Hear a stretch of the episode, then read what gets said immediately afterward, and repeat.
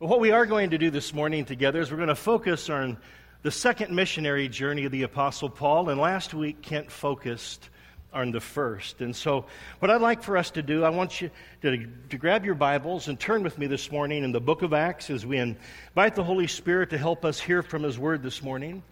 And I guess it's my goal that each of us would really walk out of here this morning with a deeper understanding of what God really wants to say to us today, especially in light of the call that He's placed upon our lives as an expression of His body, the local church, to, to love the Cedar Rapids area.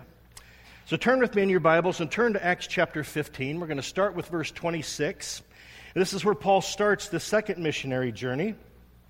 And if we can, rather than read through these three chapters, I've been meditating on this for a while, and I've just gleaned three truths from three of the stories that are contained in these passages of Scripture. And if you'll allow me this morning, I want to just share with you some of the truths that I've gleaned from what I believe is a missionary's heart.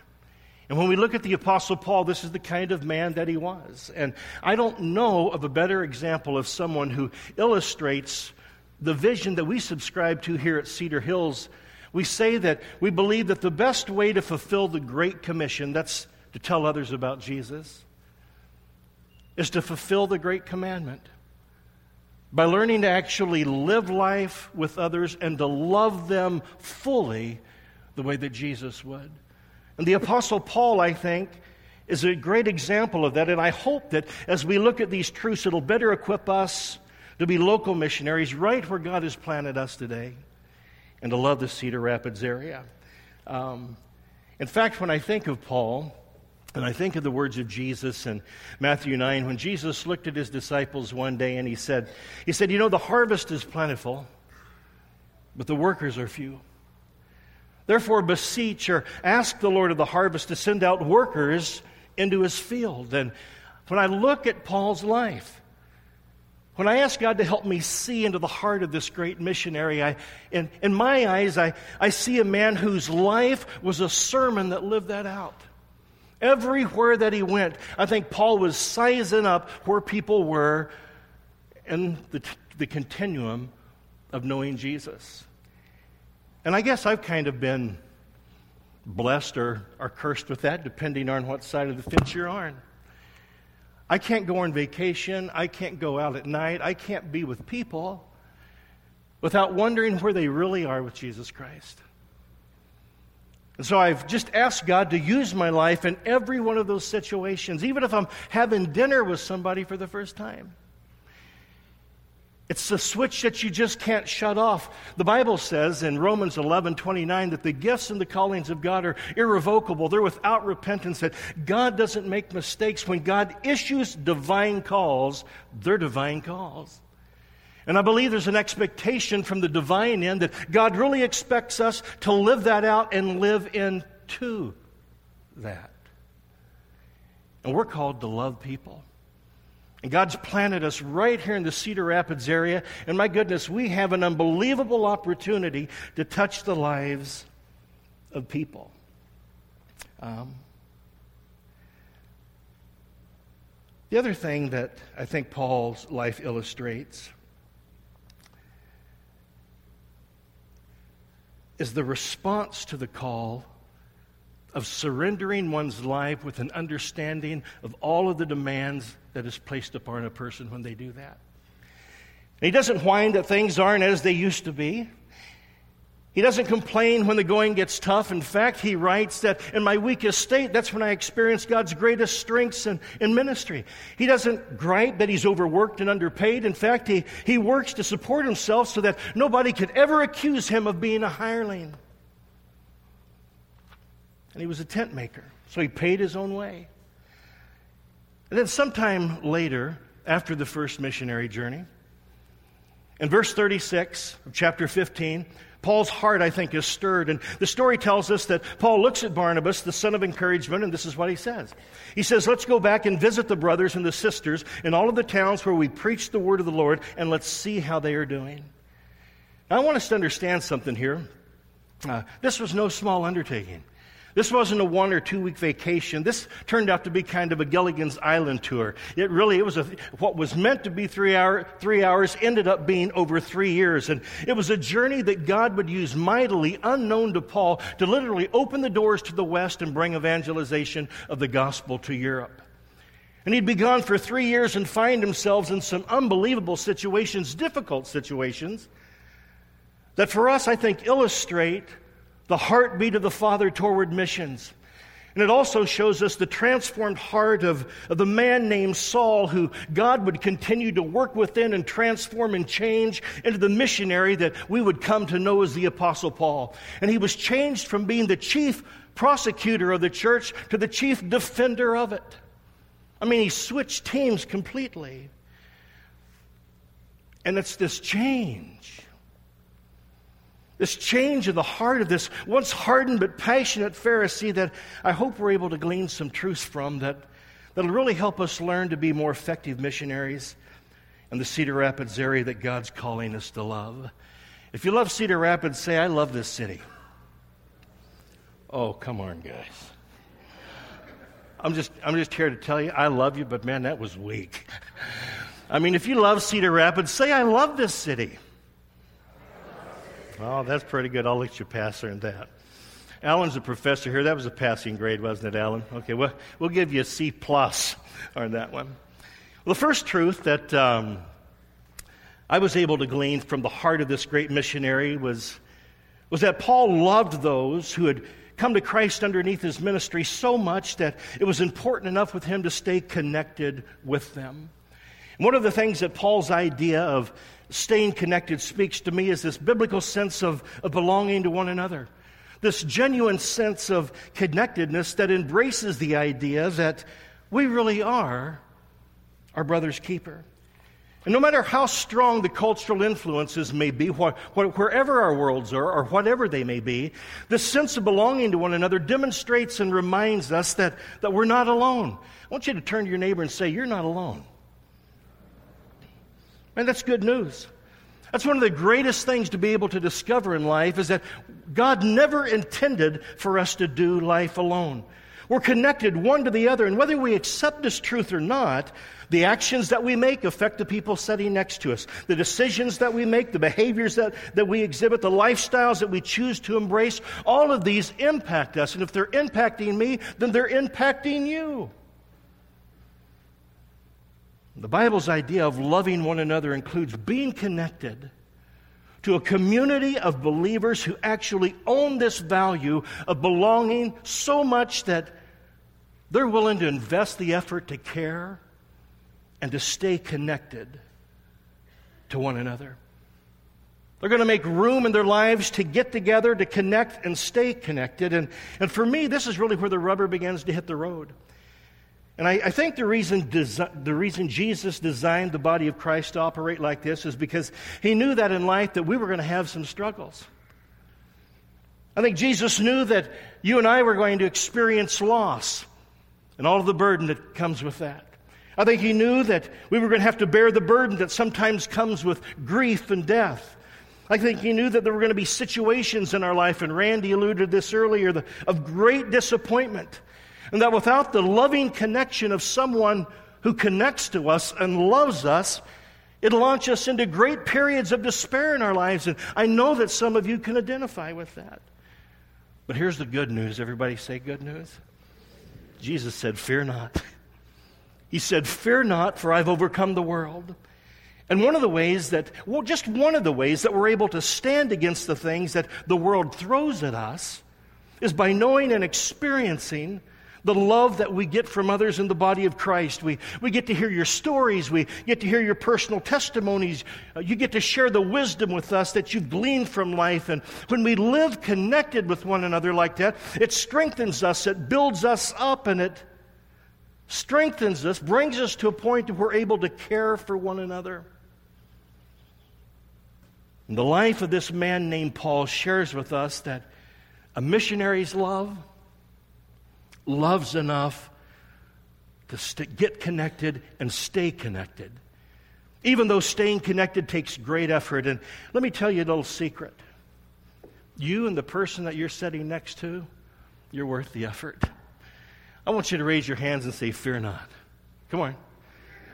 Now take your right hand and put it on the person next to you and look at them and say, You're worth it. See, I accomplished two things. I got reformed people to raise their hand and touch their neighbor and touch their neighbor sitting next to them. Hallelujah. Leah, take note of that. Um, but it also uh, poses a question before us. Because this is what we're called to. We're called to get connected and stay connected. We're called to love enough to where we make that choice, we own that value. But the question that I have is what are the things in our lives that really compete and oftentimes win out in our lives over the call that God has on our lives to love one another? What are those things in our lives that are competing for the time that we can spend together? The second truth that I was able to glean from my reflections on Paul's missionary's journey, and, and as I looked into the missionary's heart, uh, has to deal with learning how to trust the hand of God to lead so that in my life I'm led to fields that are ripe for harvest. If you could turn with me to Acts chapter 16, verses 6 through 13, we see this. Paul has made this plan to uh, to expand this, this, this missionary tour. And the Bible says that he and Silas turned northward and they traveled up through Phrygia and Galatia, and that it was here that Paul gets a wrench thrown into his works. He's, now remember, this guy's a Pharisee. He's put together a, probably a very meticulous plan. And what my understanding of Paul is that from his Jewish tradition, I, I, I, just see him as a guy that dotted the I's and crossed all the T's, and leads me to conclude that he was a highly organized man and one who, that when he put a plan together, could probably be counted on executing it quite well. At least until something or someone threw a wrench into his works. He'd already had that happen once. Remember when he launched the persecution against the church? Then God threw a wrench into his works and he had a face to face with Jesus.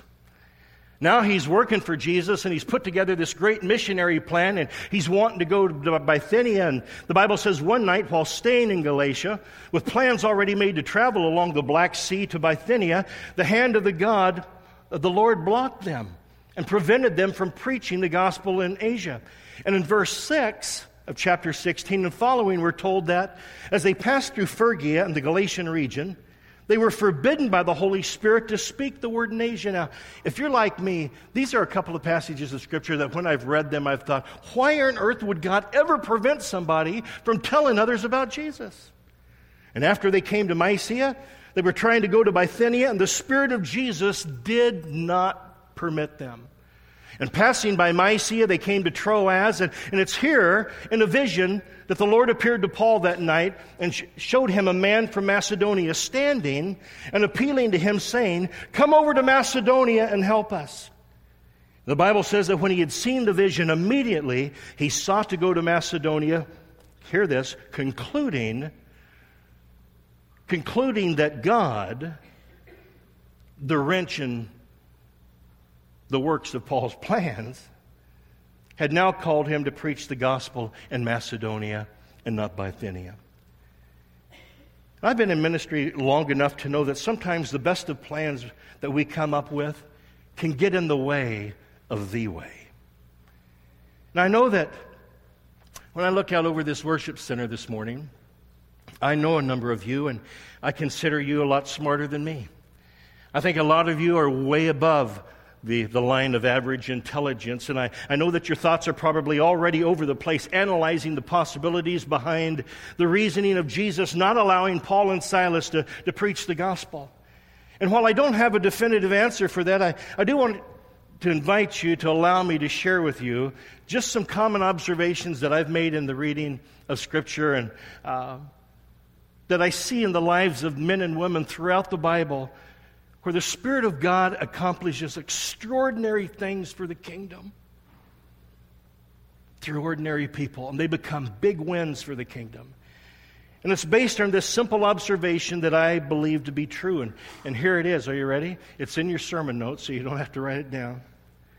The work of the Holy Spirit always includes an element of mystery. Always. And I think the reason that our plans don't always work out is hey, guess what? God's already got a plan. He's the one that exists in the past, present, and future simultaneously. He's the one who's declared the end from the beginning. He's already got a plan. He's got a plan for you to get in, He's got a plan for you to get out, or He's got a plan for you to stay and endure. I think one of the things that I've learned in life is that God does not relinquish control to anybody. He alone is sovereign, He alone is Lord. In 1 Kings chapter 18, Elijah comes before Ahab one day and he says, Hey, not a drop of dew will touch this grass because of Israel's sin. For three years. And for three years, man, uh, a drought sets in, and then a famine sets in. And three years go by, and one day, uh, Obadiah is wandering out through the fields, and, and he was a lover of Elijah and a keeper of the prophets. And he ran into Elijah, and Elijah said, Hey, I want you to go back to Ahab, and I want you to tell him that. Uh, that it's going to rain, that God's going to bring rain. He's going to bring an end to the drought. He's going to bring an end to the famine. And um, Obadiah looks at him and he says, are, are you kidding me, Elijah? This is what he says. You want, me, you want me to go before Ahab representing you? He said, But I know you. I know the way that the Spirit of God sometimes works. It'll come about when I leave you that the Spirit of the Lord will carry you someplace that I don't know. So that when I go tell Ahab, and if it doesn't rain, then he's going to kill me. Now, this story has a lot more to say, but one thing it does stress is the mystery that God reserves to share things when He chooses. There's always this element of mystery when God works in Jesus' conversation with Nicodemus in John chapter 3, and he's talking about the ministry and the role of the Holy Spirit at new birth, and this is his conversation with Nicodemus. He says, Truly, truly, I say to you, Nicodemus, unless one is born of the water and the Spirit, he can't enter into the kingdom of God. He says, That which is born of flesh is flesh, and that which is born of spirit is spirit. And don't be amazed that I said to you that you must be born again. Now listen to this, and then he closes with verse 8. He says, The wind blows where it wishes. This is representative of the move of the Spirit of God. This is my pneumatology. The wind blows where it wishes, where He wishes. And you hear the sound of it, but you don't know where it comes from, and you don't know where it is going.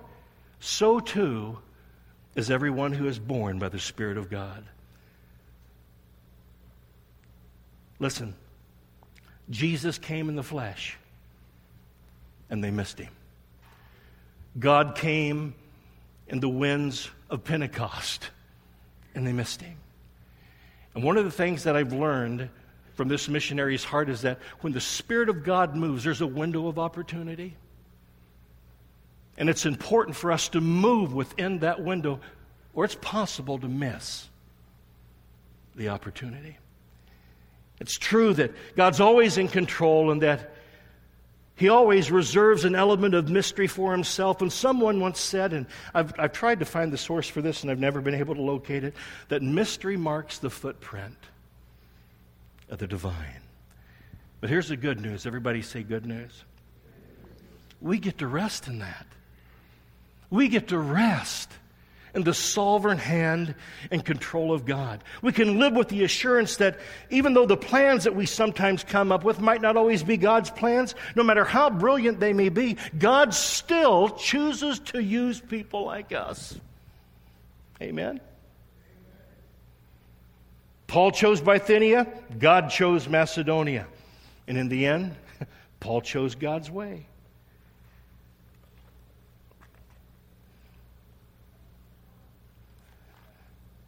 The third truth that, the final truth that I gleaned from these chapters, that I think we can focus our lives upon, is that when I read Paul's missionary journeys, I see a man who counted the cost and was compelled to tell the story anyway. And I think Paul's sermon on Mars Hill is very apropos for our modern culture. You know, when I was in the Navy, we deployed regularly for 45 days at a time into Athens. And sadly, I wasn't serving the Lord then, or the Areopagus would have meant a whole lot more to me uh, then as, as, as it does now.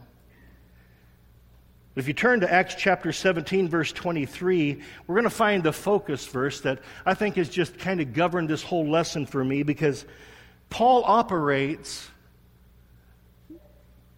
with a worldview and a theological perspective that people who are worshiping other gods are worshiping in ignorance. And he comes into a place called the Areopagus, just full of hundreds of altars. In fact, Athens was called the capital of the gods. When he came into Athens that day, he was walking through, and the Bible tells us that he was provoked in his spirit because of all the idolatry. It bothered him.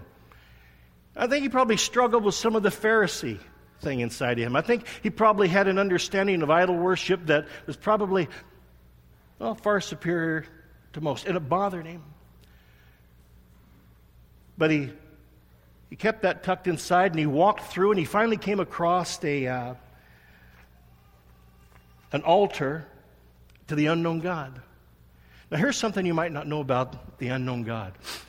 About 500 years before Paul ever walked through the Areopagus or in, or in Mars Hill, Athens had a, a plague that just decimated the city. And so they got all of the philosophers together, they got all of the religious people together, and they began to uh, just kind of have a powwow and try to discuss what was causing the plague. And they came up with the conclusion that they must have offended one of the gods. So the remedy was let's, let's discover which God we've offended. Let's, let's apologize. Let's appease him, and he'll, he'll relinquish the plague, and we'll be able to go on with life. And so they did that. But they couldn't discover any God that they'd offended, so they, they sent for an outside source. They outsourced a guy from Cyrus who came in, a guy by the name of Epimedes. I think is the way that you say his name. And he came in, and this was his conclusion. He concluded that, no, you haven't offended any of your gods. It's an unknown God that you've offended. And so he said, This is how we're going to tell what the God is. We're going to take these choice sheep of many colors that I have, and we're going to keep them in a pen for a few days and make sure that they're really hungry. And then we're going to release them out in the, last, the lush green fields of Mars Hill. And normal sheep are going to eat because they're hungry. But we will know the God that we've offended because the sheep will refuse to eat and they'll lie down, and we'll know because of the unnatural behavior that this is the God that they've offended.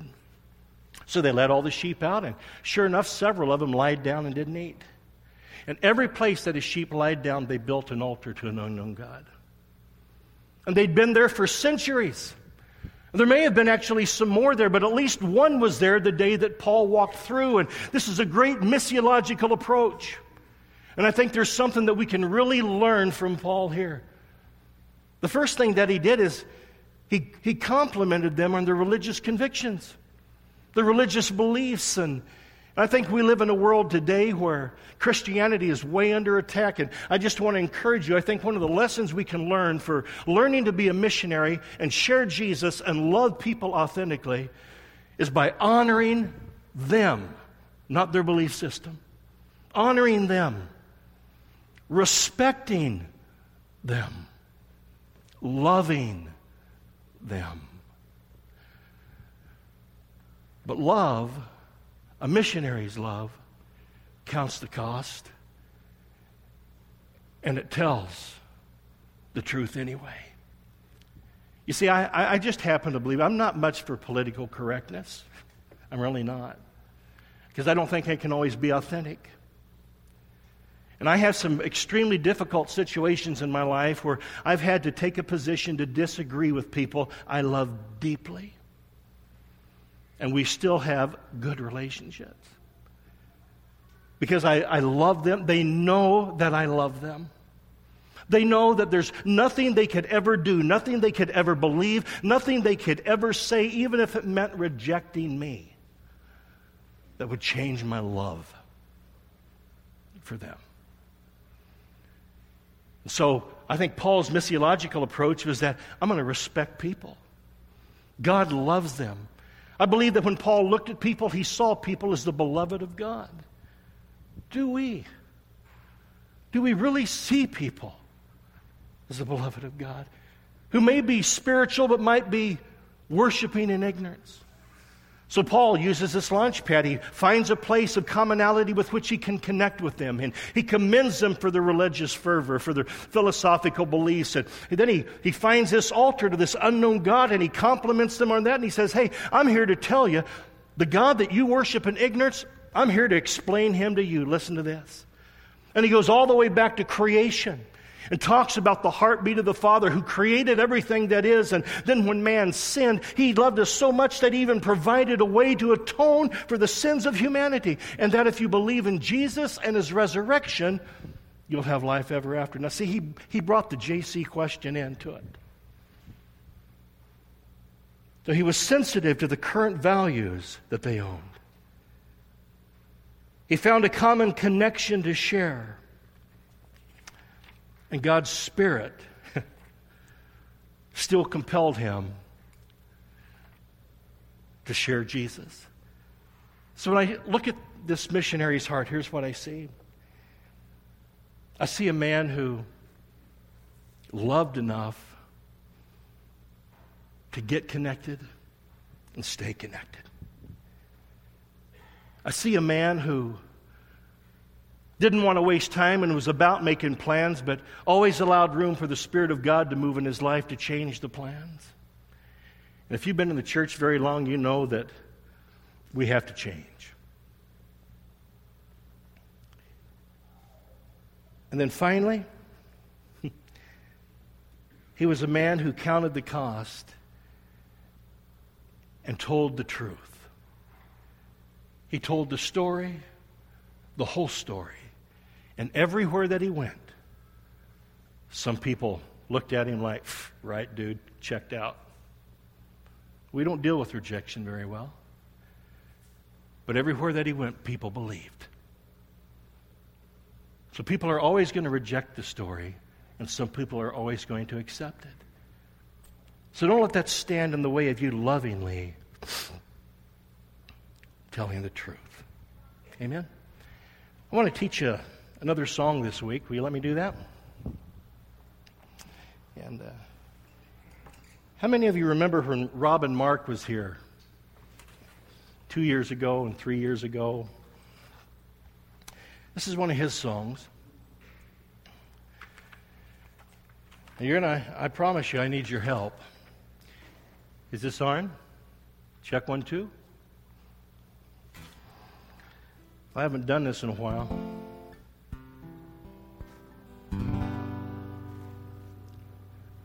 What's going on? Is it on? Got me? Thank you. It's called When It's All Been Said and Done. And it's a song that just speaks to my heart. What we just heard in the message. It's a summary of, of what we do with our life.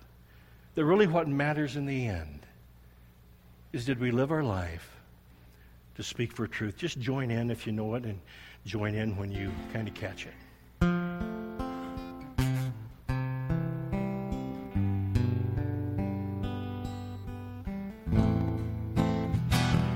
When it's all been said and done,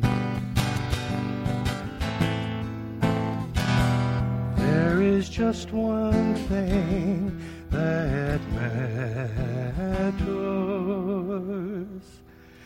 Did I live my life to live for truth? Did I live my life for you? Did I live my life for you? When it's all been said and done, all my treasures will nothing. Only what I've done for love's reward will stand the test of time. Will stand the test of time. I will always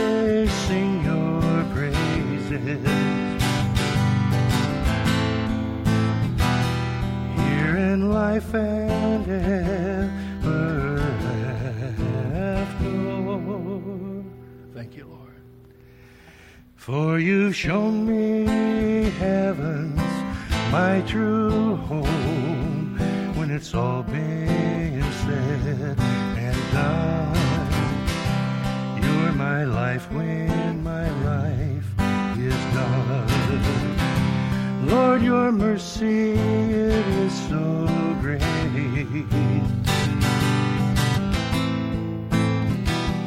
That you look beyond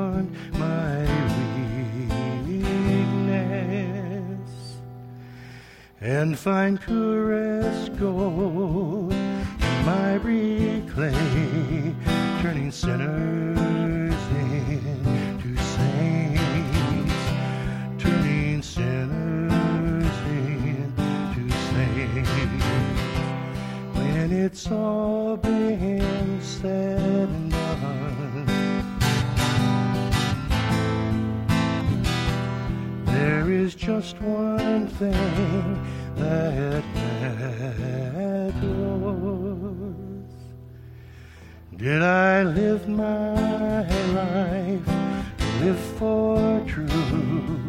Did I live my?